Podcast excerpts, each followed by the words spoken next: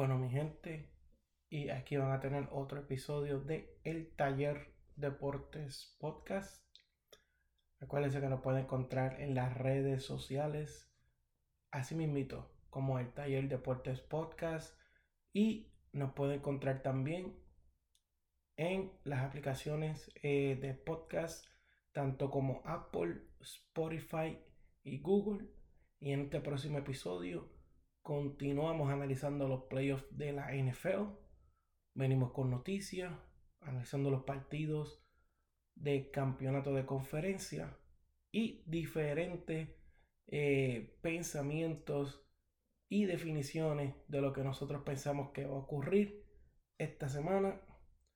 El episodio está a otro nivel, así que mi gente los dejo para que lo disfruten.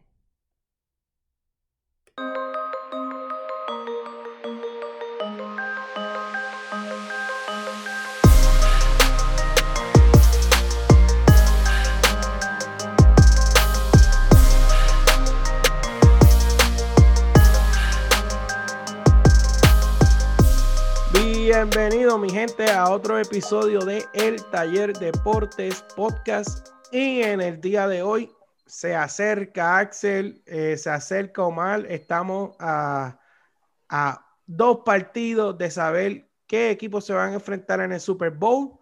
Eh, hubo una semana interesante, muchas sorpresas, muchas cosas tristes, en especial a los que siguen de cerca a los Saints de New Orleans eh, así que vamos a meterle mano, vamos a estar analizando, eh, vamos a estar eh, comentando sobre lo que sucedió y lo que nosotros pensamos que va este, a pasar en esta semana, donde vamos a tener dos pareos increíbles. Así que vamos primero con varias noticias y es que Philip Rivers, quarterback del equipo de Indianapolis por este último año, anunció su retiro. Eh, era algo que ya este, se veía venir. Eh, muchos pensaban que quizás iba a ser eh, un, quizás un añito, dos añitos más, pero él tomó la decisión de cuidar a los 23 hijos que tiene. No, mentira, pero tiene muchos hijos. Nueve. nueve hijos. Entonces, además de esto, en una movida a ver un poquito, pues los Steelers um, de Pittsburgh firmaron a Dwayne Haskins. Yo creo que eso es una movida de recoger y ver lo que hay ahí, a ver si pueden sacar algo eh, debido a la situación que tiene los Steelers con Big Ben, que es parecida a la que tiene en New Orleans con Drew Brees. También se anunció que en el Super Bowl en Tampa Bay van a haber alrededor de 22 mil fanáticos, donde 7.500 van a ser profesionales de la salud, que ya van a estar vacunados. Es una gran noticia que hayan 22 mil personas en el Super Bowl, porque iba a ser triste que no hubiese nadie en el Super Bowl. Eso sí que iba a ser triste, pero la salud va primero que todo. Sabemos que los protocolos van a estar al día. 22 mil fanáticos, yo creo que es un buen número, considerando, ¿verdad?, dónde estamos hoy día todavía con la pandemia. Este, Axel Omar, eh, antes de que, de que puedan saludar y comentar sobre estas noticias, yo creo que la noticia más relevante para esta semana es que Patrick Mahomes milagrosamente pasó el Concussion Protocol y no van a tener que jugar con Chad Henney de quarterback. Se van a dar unos grandes matchups eh, esta semana. Eh, ¿Qué ustedes creen sobre todas estas cosas que están pasando, gente? Bueno, si comenzamos con, con Philip Rivers, eh, creo que sí, no, no, no, no, llegaste a abundar que si él puede ser un Hall of Famer, eh, creo que Hall of Famer puede ser, pero no un first ballot Hall of Famer. Eh, los números de él están con, esa, con ese grupo de quarterback, eh, no digamos elite, pero está ahí con unos números buenos, tanto en passing como touchdown. Tú sabes, él tampoco no, no ha tenido un escuadrón muy bueno. sí tuvo a Antonio Gates, sí tuvo a, a Tomlinson, que fue un MVP. pero sí, va a ser un MVP, pero un, first round, un first round, eh, un first ballot no va a ser. Eh, eh, Omar, no sé si ves lo mismo que yo.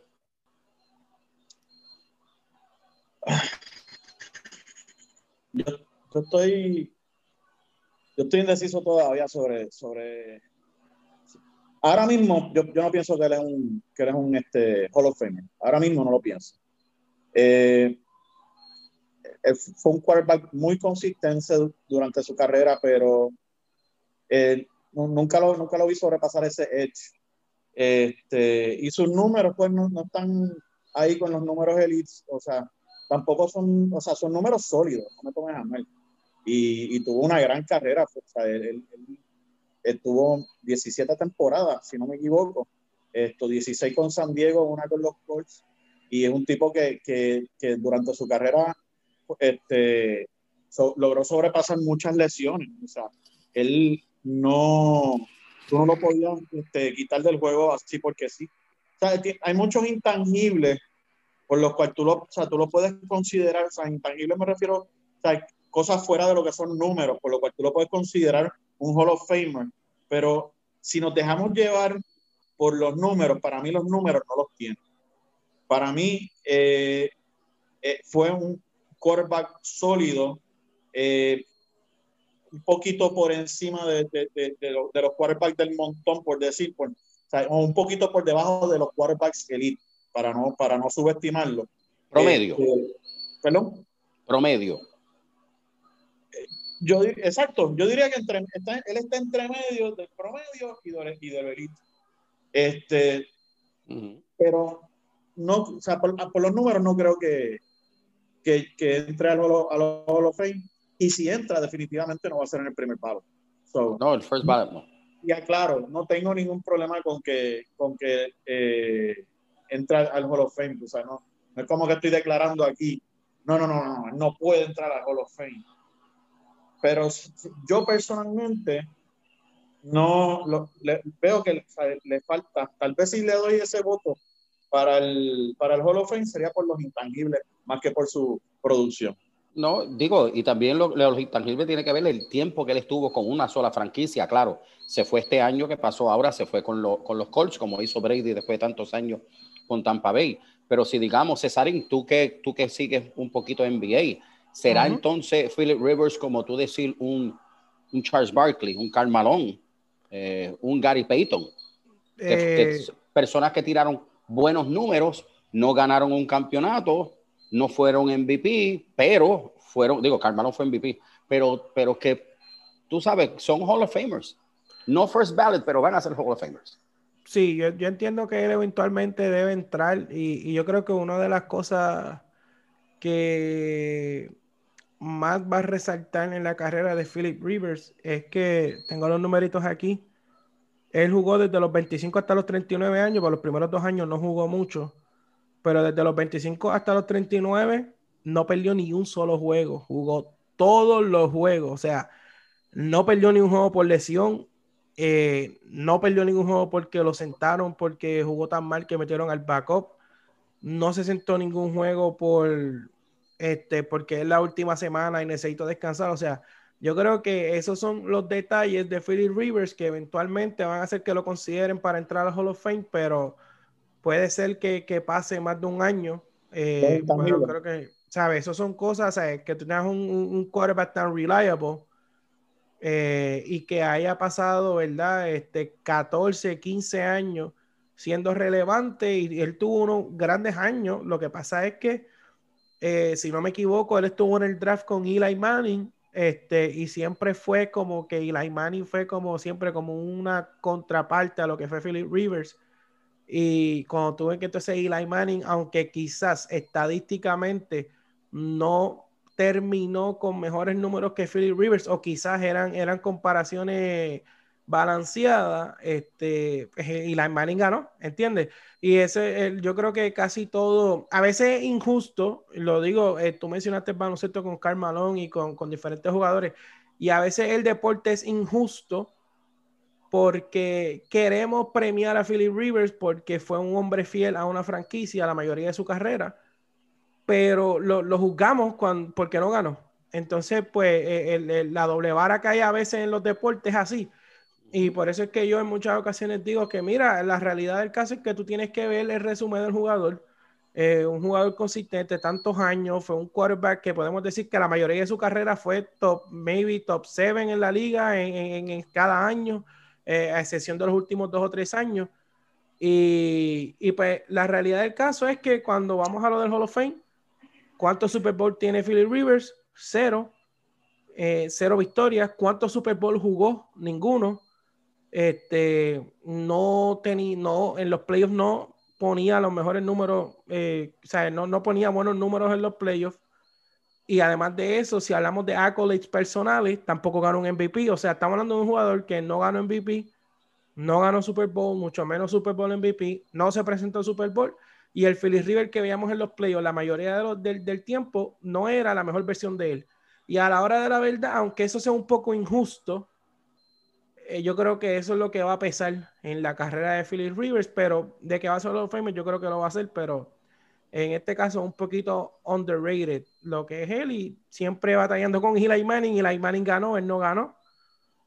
Eh, y casi siempre todos estos jugadores que son así como Philly River, como que tratamos de buscar una victoria, una victoria como que histórica, es como que siempre vamos a recordar a Philly Rivers por esto. Entonces no hay un highlight que tú digas, yo voy a recordar a Philly River porque le ganó a, no sé, a quién le ganó Philly River los playoffs, no le ganó a nadie.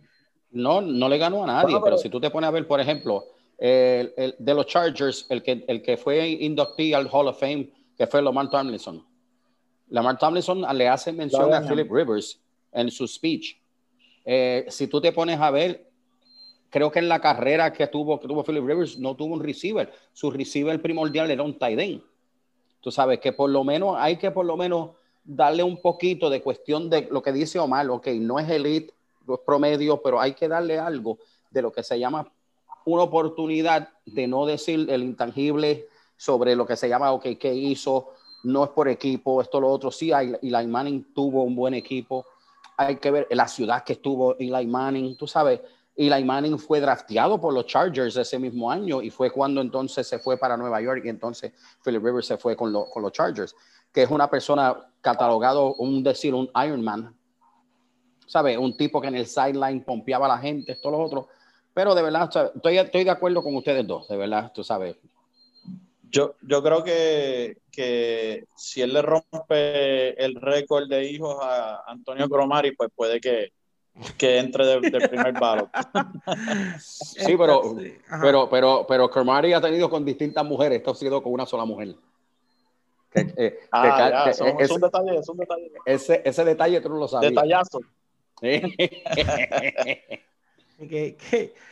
qué, clase de esposa tiene ese hombre? Tiene un equipo de béisbol en la casa ya.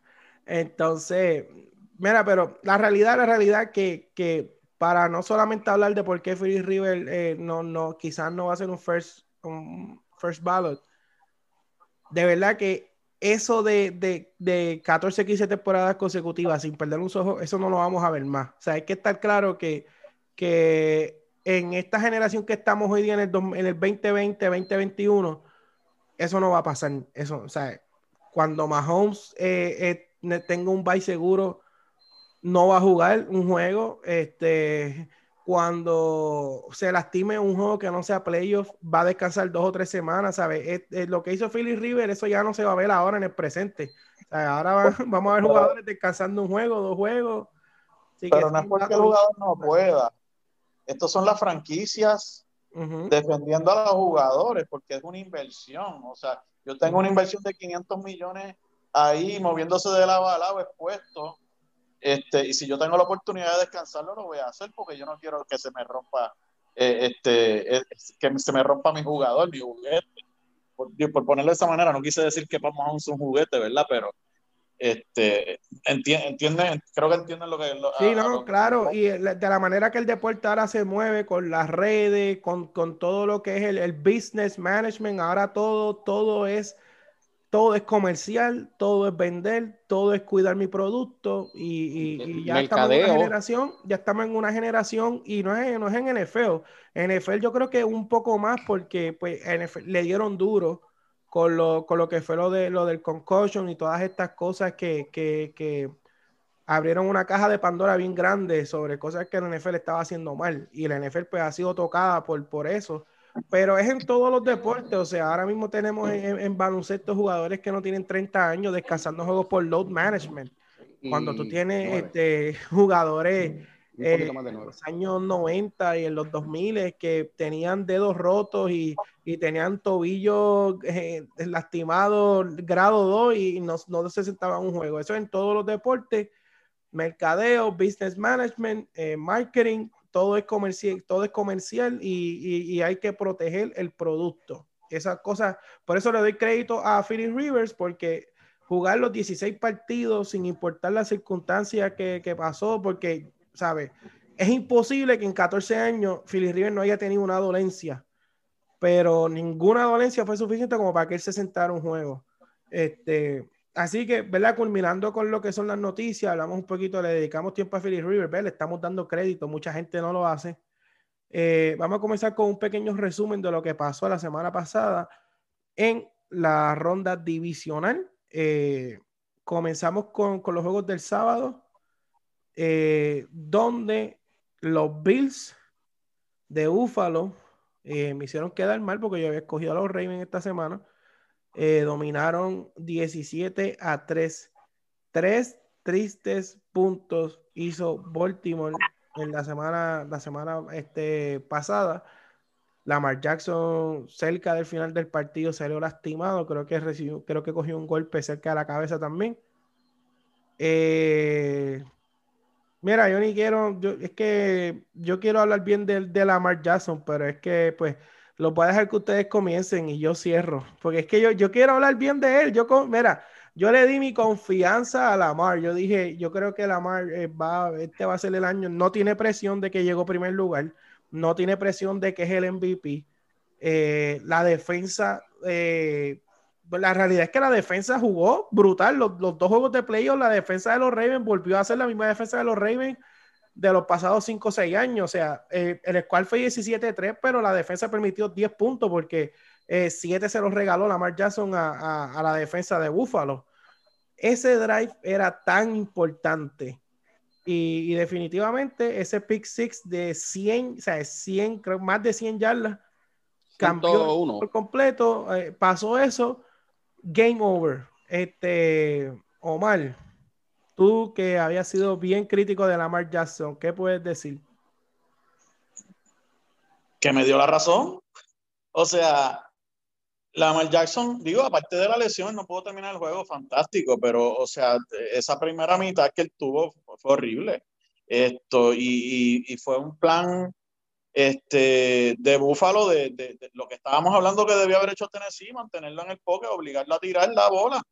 Cada vez que el tipo pasaba, o sea, fueron bien pocos los pases que completaron. Eh, cuando se lograba escapar, pues corría, o sea, pero es que ese es el arma de él. Entonces lo tenían velado con, con, con, con el fake al running o sea, los, los linebackers no se estaban comiendo el fake de running back, estaban esperando a ver qué iba a hacer, quién es el último que iba a tener la bola. Y lo leyeron bien, lo mantuvo, entonces se vio obligado a tirar y no le resultó, porque es que el tipo todavía no sabe tirar la bola. Tiene, tiene que trabajar con su mecánica para ser más preciso en sus tiros. Este, yo creo que hay, hay, hay cabida para mejorar. Obviamente el tipo es un talento eh, increíble, pero hasta que, hasta que no mejore, o sea, le va a seguir pasando esto año tras año en ciertos juegos.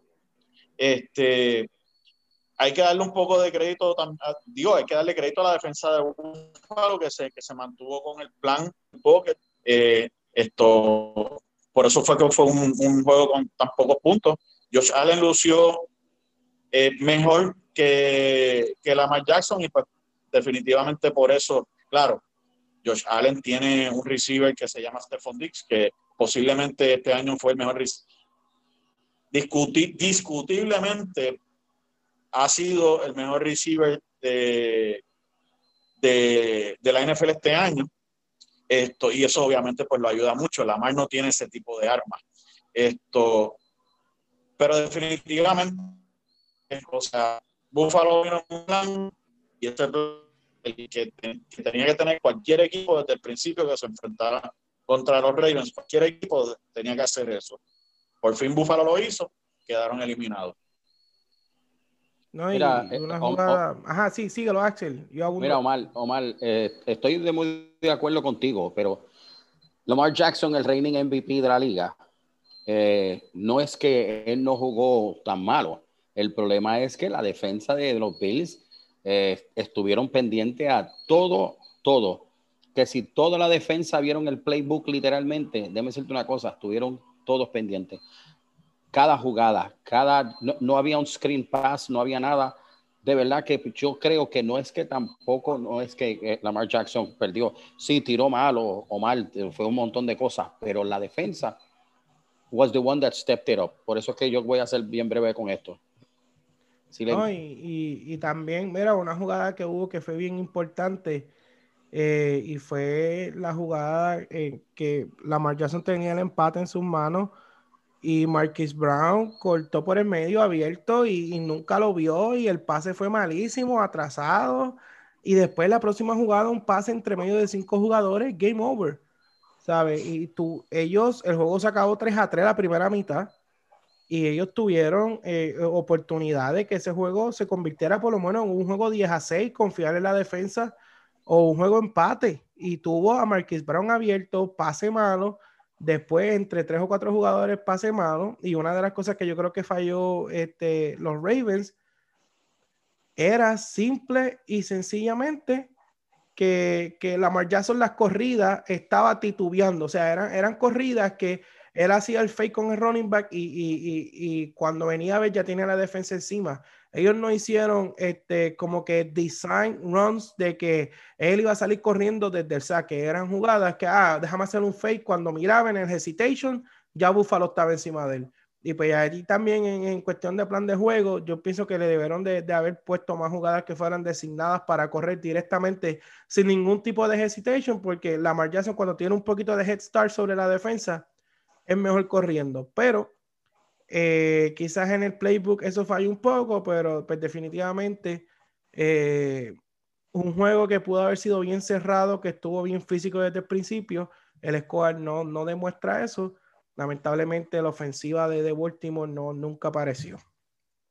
Entonces, no sé si alguien quiere abundar un poco más de este juego. Si no, continuamos y yo voy a salir y voy a dejar a Axel 45 minutos que le hable a ustedes sobre la victoria de los Packers, porque cabe recalcar que cada crédito, el squad fue bien parecido al que Axel dio. Eh, ganaron los Packers 32 a 18. Eh, Axel, vamos, zumba. Mira, qué bueno ver el equipo que uno quiere, qué bueno uno poder analizar sobre el equipo que uno va. Eh, fue un juego de verdad que, que, en la nieve se pudo ver el aquel mismo juego casi similar del juego que fue contra Tampa Bay, eh, perdón, contra Tennessee. Eh, en nieve, tres grandes running backs que yo creo que fue, fue no sé si fuiste tú, César o, Omar, que mencionaron que Aaron Jones Williams, más el, el, novato que es el de Florida State, Dillon, ¿sabes? Se están distribuyendo la bola bastante bien en el, juego de la corrida. Tú sabes que entre los tres, entre los tres corrieron bastante, bastante bien.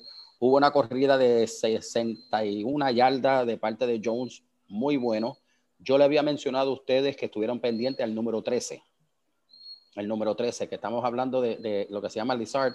Lizard tuvo 99 mm, yardas un, touchdown, eh, tuvo ocho receptions, muy bien balanceado, que, te digo, sinceramente, eh, en este momentum, que después vamos a hablar después para el próximo juego de, Green Bay, pero de verdad, como fanático, como analista, de verdad, me siento muy contento por, el equipo de Green Bay, que jugaron bastante bien contra el equipo número, la defensa número uno de la liga.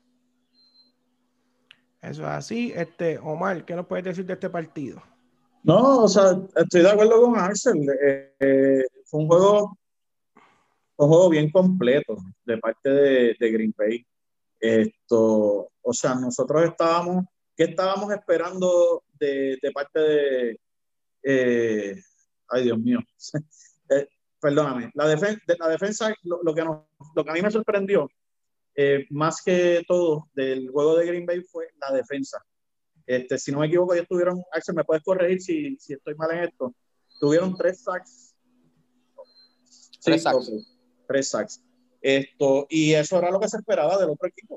este, y o sea, dominaron, dominaron. Hasta, hasta algo que usualmente yo, por lo menos, mm, como yo no soy fanático de, los Packers, pues no, no, lo puedo decir, no me consta, pero las veces que he visto jugando a los Packers, eh, ellos te hacen un TD en un minuto, 30 segundos, eh, tres minutos, o sea, hacen un TD, se mueven la bola bastante rápido, eh, porque Aaron Rodgers te puede, te puede hacer un TD de 50 yardas, perdón, un pase de 50 yardas y ya está este, en, el, en el territorio de otro lado.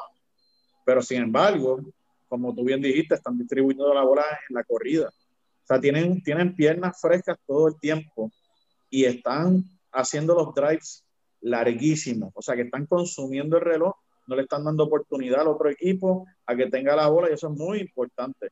Controlar el reloj y o sea, con, con, todas esas armas que tú tienes, o sea, corriendo el balón, tiene un receiver como Devante Adams, un quarterback con la veteranía de Aaron Rodgers. O sea, el, el juego le salió para mí perfecto. O sea, fue un juego excelente overall. No, y, la realidad es que hay que darle crédito porque los Rams, yo creo que los Rams, eh, o sea, ellos estuvieron cerca en el partido, eh, tuvieron, eh, el cual estuvo bastante cerrado, más cerrado de lo que yo pensaba. Este, pero yo creo que esa jugada del azar fue una jugada que le quitó el aire. En lo poquito que le quedaba se lo quitaron y pues, este, pues hasta ahí llegaron los Rams. Eh, yo creo que la defensa, yo creo que es que Matt, LeFleur, yo creo que hay que darle un gran crédito al, dirigente de, eh, de los Packers, ¿sabes? Ellos tiraron, eh, es para que tú veas el contraste, cuando tú ves otros equipos jugando en contra de Jalen Ramsey, eso fue un detalle que yo le había mencionado a ustedes, como ellos usaron a Davante Adams en el partido. O sea, empezaron en, la jugada que Davante Adams hizo el, touchdown. Eh, yo, hace lo, tiene que haber visto porque yo juego completo. Mueven a, a Davante Adams en un motion. Aaron Rodgers hace el snap. Pum, corta a la derecha, pase antes de que Ramsey pudiera llegar. Miscommunication en la defensa. Pum, touchdown de Green Bay.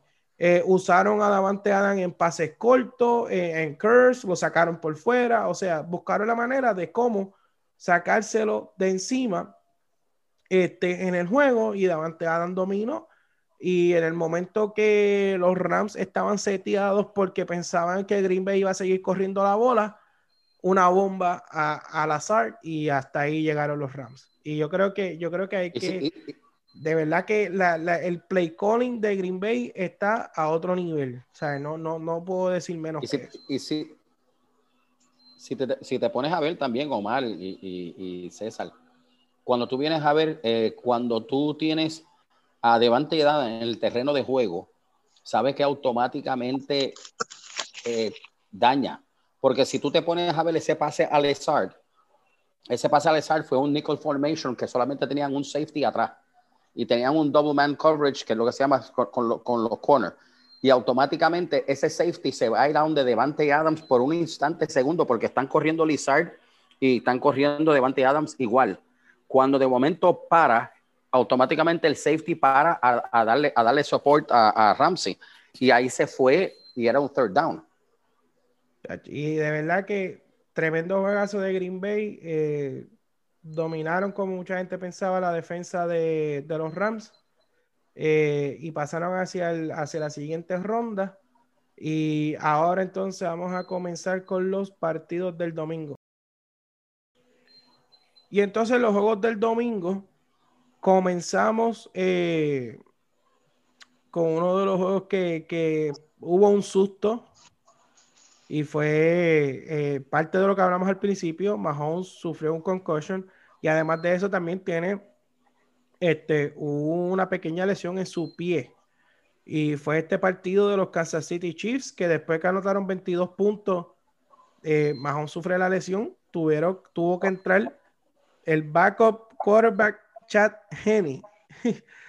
y, Cleveland empezó a coger eh, en este juego, eh, Cleveland empezó a coger un buen rally, eh, corriendo la bola eh, terminaban esos third down, eran, eran tercer down para dos o tres yardas, completaron. Karim Hunt finalmente cerró el partido este, a cinco puntos.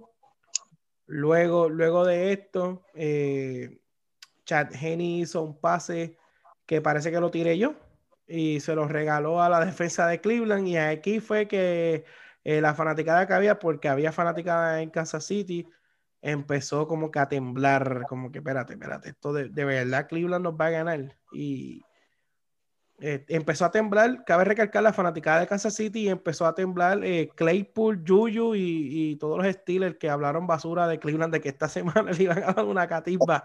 Estaban, se pusieron nerviosos, pero eh, Cleveland tuvo un drive para en un drive fallido, cuatro o cinco jugadas, tuvieron que pontear, nunca más vieron el balón y en la jugada en fourth and one Vimos como Andy Rick sacó sus quilates, por no decir otra palabra, eh, y decidió pasar la bola, eh, completarla para Tyreek Hill, quedó in bounds.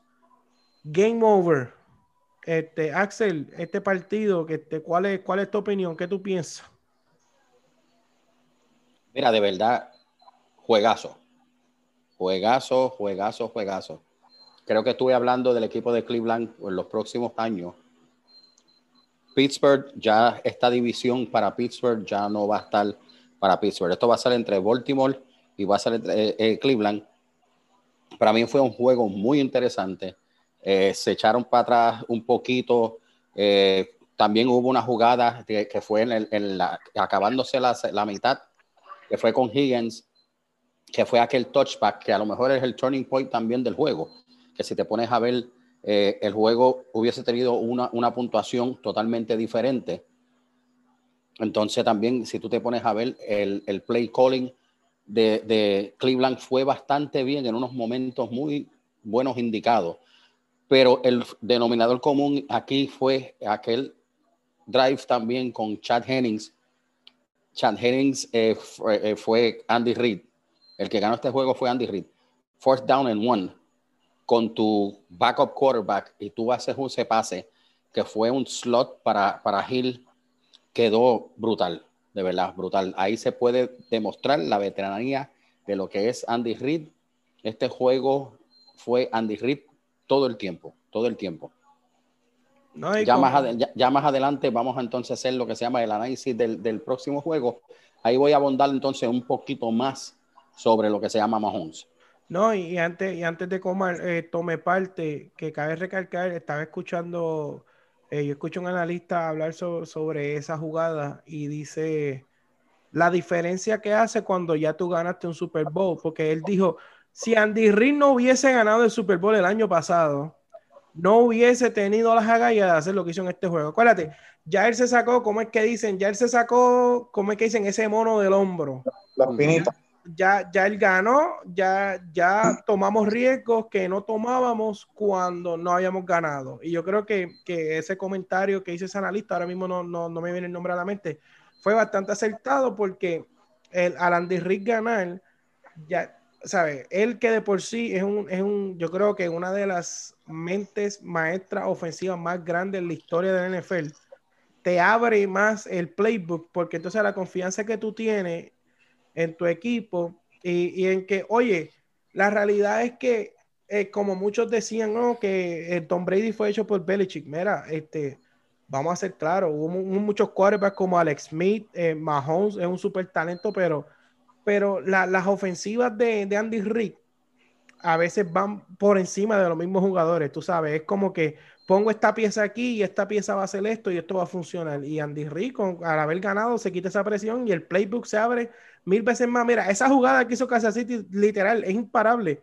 O sea, siempre que ellos tengan un second, un third and one, si ellos hacen esa misma jugada, es bien imparable. O sea, tú tienes que estar pendiente a Travis Kelsey, tienes que estar pendiente a Mahomes corriendo, tienes que estar pendiente a, a Tyreek Hill y si todas esas opciones las quitan, de momento sale de Marcus Robinson o Sammy Watkins o cualquiera por allá abajo, 50 la touchdown. O sea, a veces la ofensiva es, esa ofensiva es un manjar verlo jugar. Este, Omar, dime lo que tuviste en ese partido, ¿qué tú piensas? Bueno, esto pudimos apreciar este, lo que es Kansas City eh, con Pat Mahomes, con Patrick Mahomes y sin Patrick Mahomes. O sea, 22 puntos antes del concussion y después del concussion no anotaron nada. Eh, o sea, eh, lo, que, lo que te quiero decir es, tú puedes tener las armas, porque ellos tienen 20.000 armas. O sea, Tyreek Hill Este, Melco Hartman tienen eh, el Tyren. Eh, ¿Cuál es el nombre del Tyren? Se me olvidó. Kelsey. Kelsey. Travis Kelsey. Travis Kelsey. Esto, en el running game tienen a Le'Veon Bell, tienen a CH, esto, etcétera. Por ahí puede, uno puede seguir mencionando nombres, pero si no tiene eh, una persona en el centro, o sea, de quarterback que pueda esto repartir la, la bola como se supone, pues no va a lograr nada. Eh, en cuanto al análisis del juego, pues, pues pienso que Cleveland pues, desperdició una oportunidad de oro. O sea, tenían el juego este, para ganarlo, pero nada, o sea, eh, es un equipo joven. Vimos el, error que cometió el receiver al tirarse a buscar el TD y entonces resultó en un touchback, un touchback, eh, lo cual pues hizo el turnover, por supuesto. Eh, y a pesar de que Mayfield ha madurado su juego del año, de los, del año pasado a este, yo creo que todavía, todavía hay cabida para mejorar. Lo veo más seguro tirando la bola, pero hay veces que se vuelve un poquito loco y no sabe qué hacer. Pero eso, claro, con el tiempo va a madurar. Esto, creo que, creo que Cleveland es un equipo que está ahí, este, está en, todavía no ha llegado al pic de lo que puede llegar Cleveland. Esto, Cleveland va a ser un equipo peligroso eh, por años por venir. Este, y bueno, pues por, el partido básicamente ustedes ya lo resumieron. Yo simplemente quería comentar eh, e, esos detallitos esto, y pues eh, señalar lo que es Kansas City eh, sin, sin Mahomes. La defensa también coge mucha presión porque sabe que saben, que no tienen el QB que le puede sacar el juego del buche en cualquier momento. el, el, juego cambia totalmente. Ahorita abarcamos más. Y este, decirte una cosa, vuelvo, vuelvo y repito, vuelvo y repito, y esto está grabado. Los Pittsburgh Steelers no van a hacer ningún wildcard en los próximos cinco hasta seis años. Acuérdate que se lo estoy diciendo ahora. No, no va a pasar. Este, este equipo de Cleveland va a ser uno que va a ser muy chaboncito. Eh, y también los Baltimore Ravens, tú sabes, a la fanaticada de, los Steelers, sorry guys, you're not going to see a playoff in the next five years. Esa es otra situación, esa es otra situación interesante lo que, lo que está pasando en Pittsburgh, porque es bien parecido a lo que está pasando con un equipo que vamos a hablar ahora, y es con los New Orleans Saints. Y es la situación que ellos tienen con Drew Brees en este partido. Eh, Tampa Bay prevaleció por 10 puntos, 30 eh, a 20, y se dio el matchup de Tom Brady versus Drew Brees, pero el verdadero matchup de este partido fue la defensa de los Saints contra la defensa de los Buccaneers.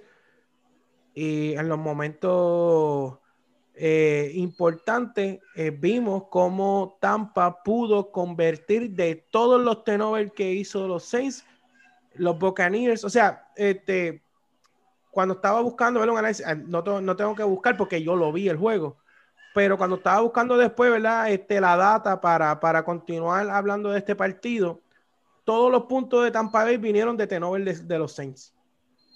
El fumble de Jared Cook, 21. interception, 21, exacto, porque los otros nueve puntos fueron, fueron tres field goals. Eh, pero la mayoría, bueno, debo corregir los touchdowns, no todos los puntos, los touchdowns que vinieron de los Buccaneers ese es mi hijo, que le damos la bienvenida al podcast. Un cuarto integrante que está gritando de fondo. El heredero, el heredero. el heredero de mis deudas. Este, vimos como todos los touchdowns que convirtió Tampa Bay fueron a causa de los turnovers que, que fue su defensa. Hay que empezar a decir que la defensa de los Buccaneers es protagonista no caigamos en darle todo el crédito a Tom Brady. Yo, yo sé que el hombre tiene resumen para hacer el GOAT. Hay que decirle usted tenga, pero hay que empezar a darle más crédito a la defensa de Tampa. Esa defensa sólida, dominaron el partido. No dejaron que Michael Thomas cogiera un solo pase.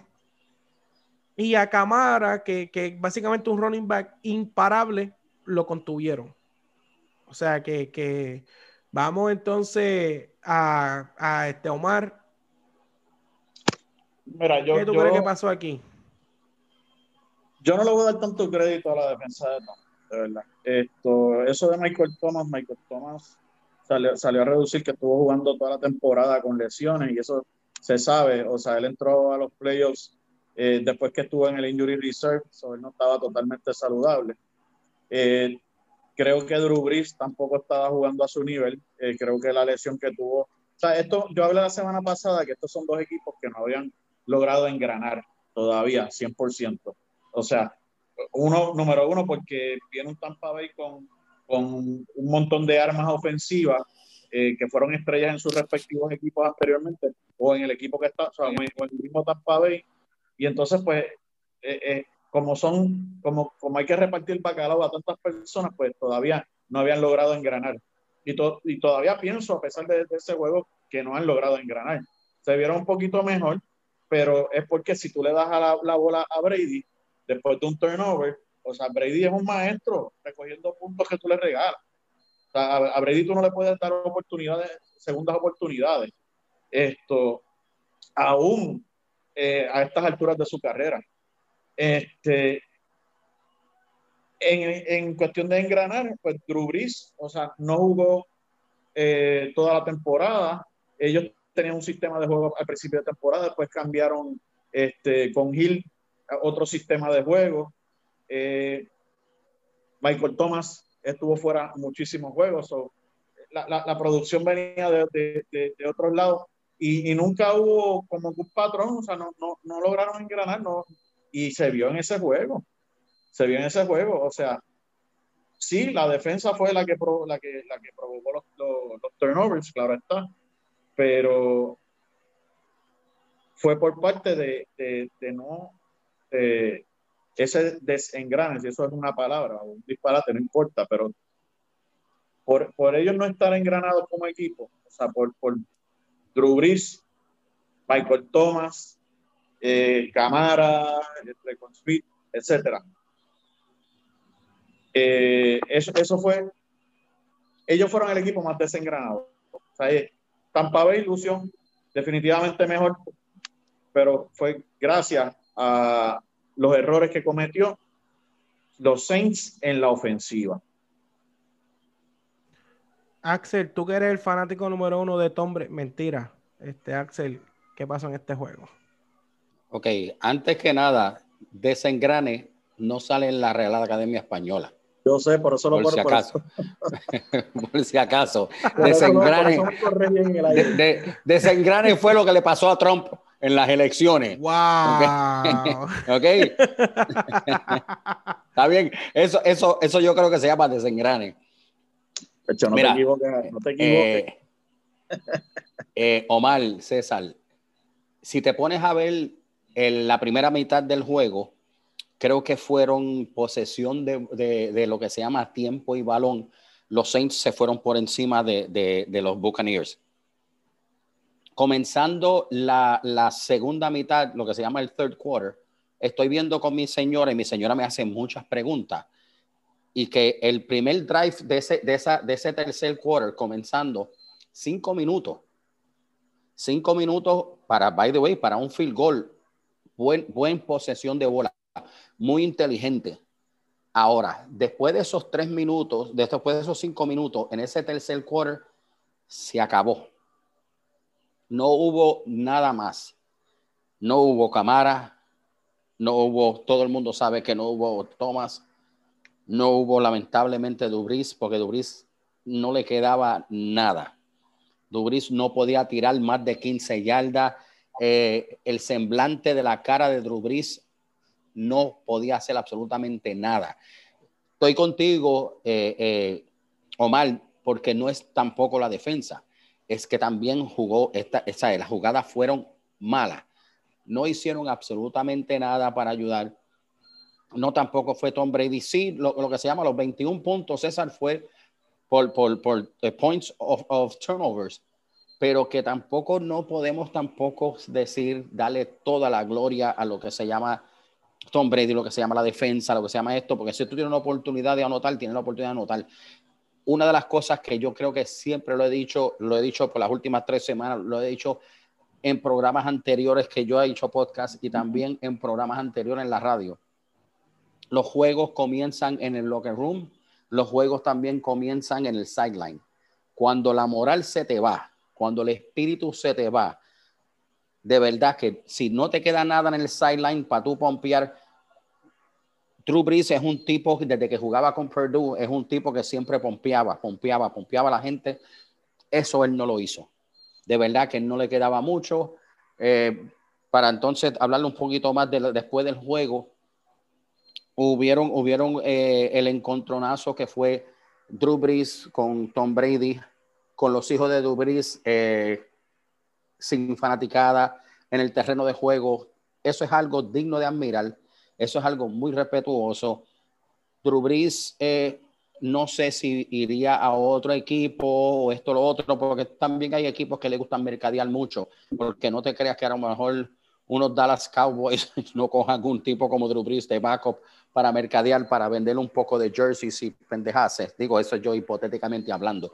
hipotéticamente usaron a Rivers. Sí, eso, eso esto, esto estoy, te estoy hablando hipotéticamente hablando, porque ahorita estamos hablando de lo que se llama mercadeo. Mercadeo. Y si, Brett, si, Brett, Favre vendió, eh, cuando se fue con los New York Jets en 48 horas, vendió 26 mil jerseys. Tú sabes, pues, estamos hablando de mercadear. Pero nada, eh, un aplauso, un aplauso al señor Drew Brees, de verdad, por su carrera. Lamentablemente este juego uno creía que iba a ser un poquito peor, pero nada, mi, mi aplauso, mis felicitaciones para el señor Drew Brees en su carrera. Muy bien. Y... Definitivamente hay que aplaudirlo. Esto, eh, tremenda carrera. O sea, eh, él es un Hall of Famer, punto. Un Hall of Famer tan pronto aparezca en la papeleta. Eh, pero nada, lo, único que iba a comentar es que yo no, no o sea, lo, lo que he escuchado en entrevistas, el tipo de personalidad que refleja ser y el amor que él le tiene a los Saints, yo no creo que él sea un tipo de persona que, le, que, que seguiría a otra franquicia a terminar su carrera. Yo creo que esto, a base de lo que vimos, yo, yo, él tiene mucho que pensar y tanto él como la franquicia. Oye, y ahora que estamos hablando de los Saints y de los, y de los Buccaneers, vamos a comenzar con el primer partido del domingo, donde se enfrenta el GOAT contra el, los que muchos consideran el mejor quarterback de esta generación del presente, Tom Brady versus Aaron Rodgers oh, versus el MVP también, porque va a ganar el MVP este año, eh, según ¿verdad? Lo, que, lo que se espera que, que pase en la prensa. NFC Championship Game. Para que este juego se diera, yo le hice el favor de que me eliminaron los Rams para que Tampa no se enfrentara a Green Bay en segunda ronda. Así que de nada, fanáticos de fútbol, mi equipo tomó el sacrificio, dijeron, vamos a eliminarlos con los Rams para que se dé Tom Brady versus Aaron Rodgers, NFC Championship Game, el GOAT contra el mejor quarterback de esta generación. Sumen, muchachos. Yo voy a irme y voy a dejar que ustedes abren dos horas consecutivas. No, no, no. No, no, dame un brequecito porque yo no tengo dos horas. Dame un brequecito. Lo que quiero es para ustedes dos y me dejen a mí para lo último. Ustedes dos. ¿Cuál es el factor para ganarme en cada equipo? ¿Sabe? Quiero que ustedes me digan qué tiene que hacer Green Bay para ganar este juego. ¿Qué tiene que hacer Tampa Bay para ganar este juego? Esa es mi pregunta para ustedes dos y después me dejan conmigo. Omar, empieza tú. Este, bueno, yo, yo iba a empezar diciendo que yo, yo entiendo que Green Bay debe ganar este juego.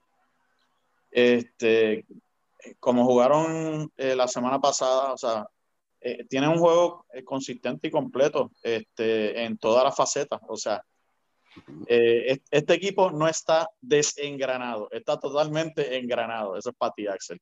Esto, y, o sea, están corriendo la bola bien. Están, obviamente, el pase siempre ha estado ahí, por eso Aaron Rodgers está en discusión para ser el MVP. Y la defensa, tres sacks la semana, la semana pasada. Esto, encima de eso, que ellos tienen una secundaria buenísima. Lo que me preocupa un poquito, y lo vi un poco contra el equipo de los Saints, es el juego terrestre que puedan traer. Si Ronald Jones y Fournette vienen los dos eh, saludables, esto, esos pasecitos cortos para coger 6, 7 yardas, a veces 11, a veces 10, o sea, esos pasecitos cortos para agarrar yardas eh, me, me preocupan un poco y creo que sería lo clave para tener un juego terrestre efectivo para poder ganarle a Green Bay. Esto, pero por otro lado, o sea, sinceramente no los veo, no, no, no los veo ganando, no veo a Tampa Bay ganando. Tendría que tener un, juego efectivo terrestre y un juego este, bueno en, las demás áreas, o sea, sin, sin cometer este, turnovers, eh, protegiendo el balón. Eso es lo que yo pienso. Eh, me quitaste las palabras porque eh, con la pregunta que hizo Axel, lo primero que me vino a la mente, y es que yo, mira, cuando estábamos hablando hace dos episodios atrás de, un Super Bowl matchup, este, estando nosotros todavía en la primera ronda de playoffs, yo dije que dentro de que yo soy fanático de un equipo, yo pensaba que el matchup de el GOAT versus el que va pronto en el futuro Mahomes iba a ser un matchup que el marketing se iba a ir a otro nivel. Este, iba a ser eh, Tampa jugando en su propio estadio, eh, Mahomes por el back to back. Y como yo dije eso, yo quiero vaquear lo que yo dije hace dos episodios atrás. Y aunque no, me siento confiado de que, de que Tampa vaya a ganar, los voy a poner a ganar el partido. Y dije que me robaste las palabras porque lo primero que me vino a la mente para que Tampa gane el partido es el running game. Este ha sido, el running game ha sido una eh, debilidad en la defensa de Green Bay, por lo menos en los últimos uno o dos años. En las últimas semanas no se ha visto como debilidad. Eh, bueno, en la última semana, pues no jugaron la primera, pero ellos pudieron contener bastante eh, el juego de, los Rams, pero nuevamente la ofensiva de los Rams tampoco es que sea la, más eficiente del mundo. Así que yo entiendo que eh, tienen que atacar el área más débil de la defensa de Green Bay, que es el running game. Ronald Jones se vio bien explosivo en tres o cuatro jugadas contra los Saints y la combinación con Fournette también, que, es un powerhouse que, te debilita la defensa, eh, carreras de cuatro, cinco, seis yardas, como tú dices, los pases cortos, que lo que hacen es que cansan la defensa yo pienso que para que Tampa prevalezca, tienen que establecer su running game, controlar el reloj. Que cuando vayan por el tercer cuarto, posesión, la posesión, que cuando se acaben los primeros 45 minutos de partido, usted vea que este, Tampa ha tenido la bola 26 minutos este, y Green Bay 19, 18. O sea, que mantengan a los Rogers fuera del campo. Para mí esa es la clave para, para que Tampa prevalezca. Running game, este, controlar la posesión y obligar a Green Bay a uno que otro three and out. Que haya uno otro three and out, empieza Tampa a controlar el juego y el ambiente se empieza a cargar un poco y que Green Bay entonces se vea forzado a jugar el pase y entonces se convierte un poco predecible y la defensa de Tampa se puede establecer. ¿Qué tiene que hacer Green Bay para ganar? Mira, eh, yo te voy a ser sincero, yo creo que, si Green Bay, yo, creo que los turnovers eh, y Aaron Rodgers es conocido por ser uno de los quarterbacks más limpios en toda su carrera. No comete casi turnovers. Eh, pero yo entiendo que Green Bay, si Green Bay no cede eh, uno o dos posiciones a Tampa, pues hablemos de fumbles, que un fumble que, haga eh, Aaron Jones, un fumble de Jamal Williams, este, que se zafe un interception por, por un tip pass que, que no coja uno de los wide receivers. Yo entiendo que si eso no pasa en el partido, eh, Green Bay debe prevalecer. O sea, si Green Bay en cuestión de turnovers no comete por lo menos uno o dos turnovers, debe prevalecer el partido. Si Aaron Rodgers es un tremendo game manager, va a controlar el partido y si ellos no cometen turnover y no les regalan posesiones con buen field a Tampa, deben de ganar el partido. Tampa controla la posesión de juego con las corridas, que es una de las debilidades de la defensa de Green Bay. eso contesta tu pregunta. Dame, dame entonces tu pronóstico, Cesarín. ¿Cómo se acaba el juego? Ya, ya dijiste que iba a Tampa ¿Cuál va a ser tu punto? Eh, 31-27. Tampa Bay. ¿Omar? Wow. Porque escogiste eh, eh, escuché que cogiste a Green Bay, pero dime tú más o menos tu puntuación. 33 eh, a 25. Ok. Mira, chicos, esto es una cosita para ser bastante imparcial. número uno, Lambo. Número uno, Lambo. ninguno de ustedes han dicho nada de Lambo. Eh, el, game time es un juego, va a ser bastante temprano, que va a ser a la hora 2 de la tarde, hora de lo que se llama Wisconsin, 4 de la tarde, hora de Puerto Rico. El juego comenzará, como estamos hablando, en unos 26 grados, bajando lo que se llama la temperatura, puede ser que baje hasta 20 o 19. Las personas, entonces, pues muchos analistas muchas personas han dicho, no, pero es que, es que toda esta gente, Gronkowski, Tom Brady, han jugado, son dos fríos diferentes, gente, de verdad, son dos fríos muy diferentes. El frío del Midwest no es el mismo el, del East Coast. ¿Sabes? Tú no tienes lo que se llama el wind chill factor, lo que se llama el deep freeze en, en, en el estado de Wisconsin, el cual viví nueve años. Tú sabes, no es lo mismo. Al igual que decirle un ejemplo, Nueva York en verano está a 92 en Puerto Rico está a 92, en Estados Unidos se sube a 99, 100. ¿Por qué? Por la humedad. Son dos fríos muy diferentes, el Winchell es muy diferente, son dos juegos muy diferentes. Tom Brady va a ir a un juego muy diferente, al igual que creo que él nunca ha jugado en algo lo que se llama en menos de 30, menos de, de 25 grados. Uno. Dos.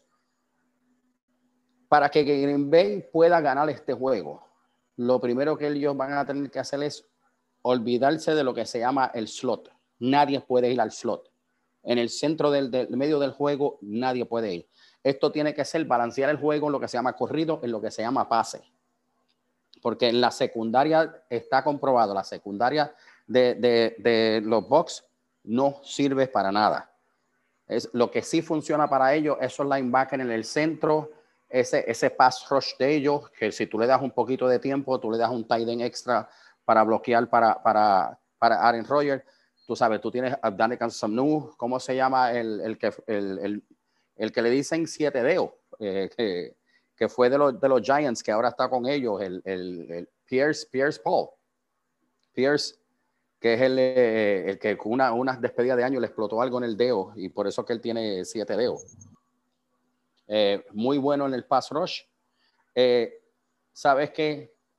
para mí esto va a ser un juego 31-21 Green Bay Packers porque me estoy dejando llevar ahora por mis números, no me estoy dejando llevar por los números de aquel juego que fue 31, 38 a 10, en aquel juego que, que fue un blowout en, en, Tampa Bay en la semana número 6.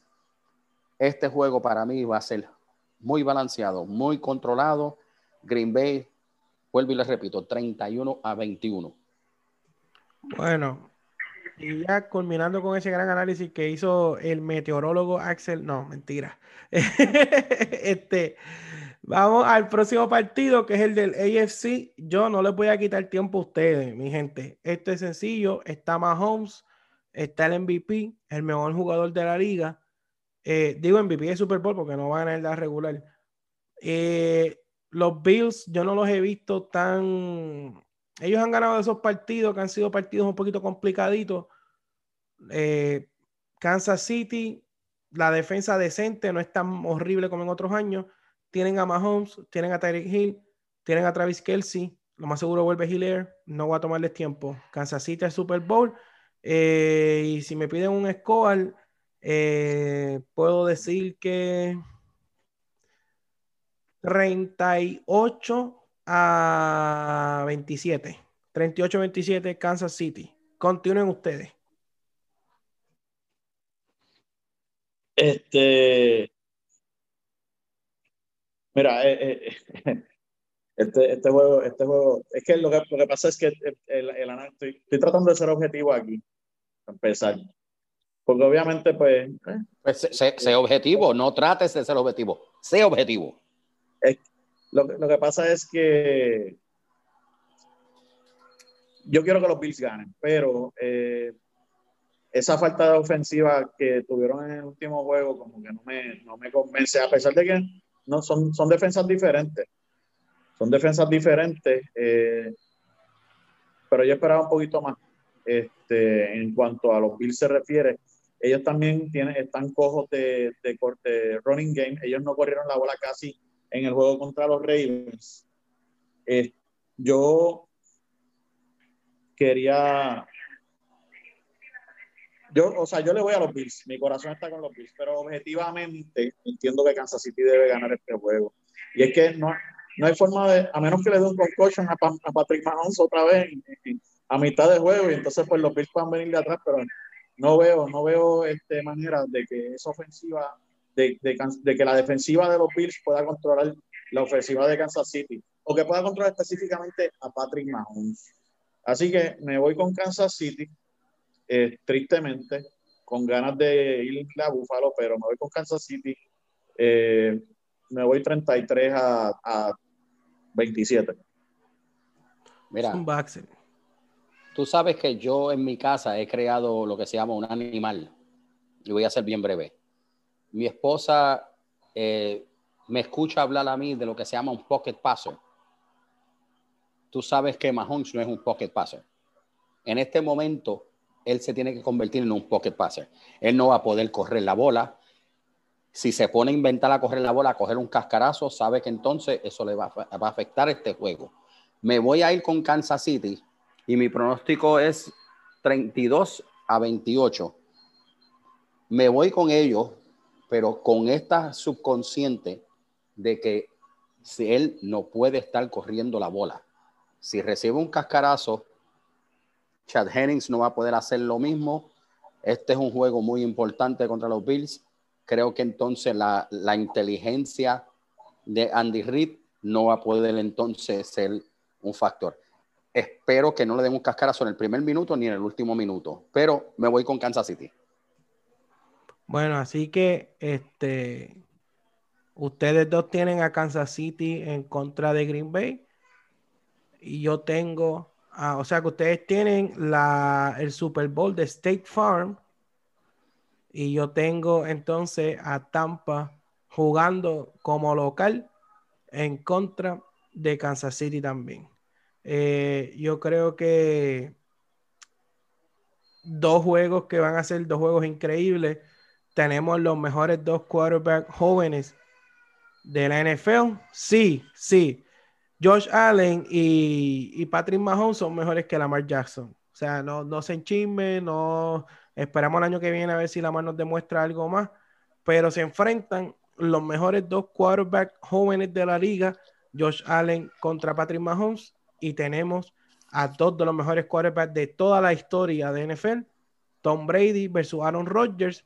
Estoy bien contento que se haya dado esta, de este, campeonatos de conferencia porque no se coló ningún equipo sexto, séptimo lugar, un equipo que, que, quizás haya ganado uno que otro partido de suerte aquí allá. No, aquí está, ve, mi hijo aprueba ese mensaje. Este, se están enfrentando Tom Brady, el, el, el GOAT como mucho, yo sé que hace quizás no lo considera el GOAT, versus el MVP Aaron Rodgers, Josh Allen contra Patrick Mahomes. Dos pareos eh, gigantescos. Yo creo que Kansas City va a dominar a Buffalo. Así que esperen que Buffalo gane porque yo lo salo. Y, y rapidito. si, si Aaron Rodgers llega al Super Bowl y gana el Super Bowl, está en la categoría de GOAT. Está en la conversación. Así que mi gente, hasta aquí llegamos con este episodio. Después, en el próximo, vamos a estar cubriendo lo que es el análisis del Super Bowl. Los dejamos, mi gente. Se me cuidan y que Dios los bendiga.